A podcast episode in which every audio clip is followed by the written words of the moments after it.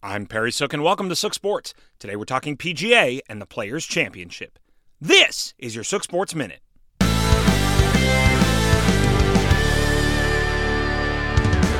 A big win.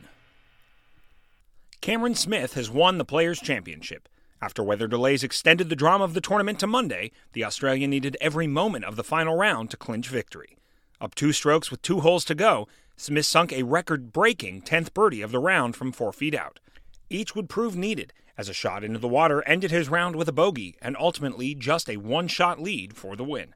The victory is Smith's fifth of his career and second of the year, netting 3.6 million of the biggest purse in golf and a three-year exemption from the majors.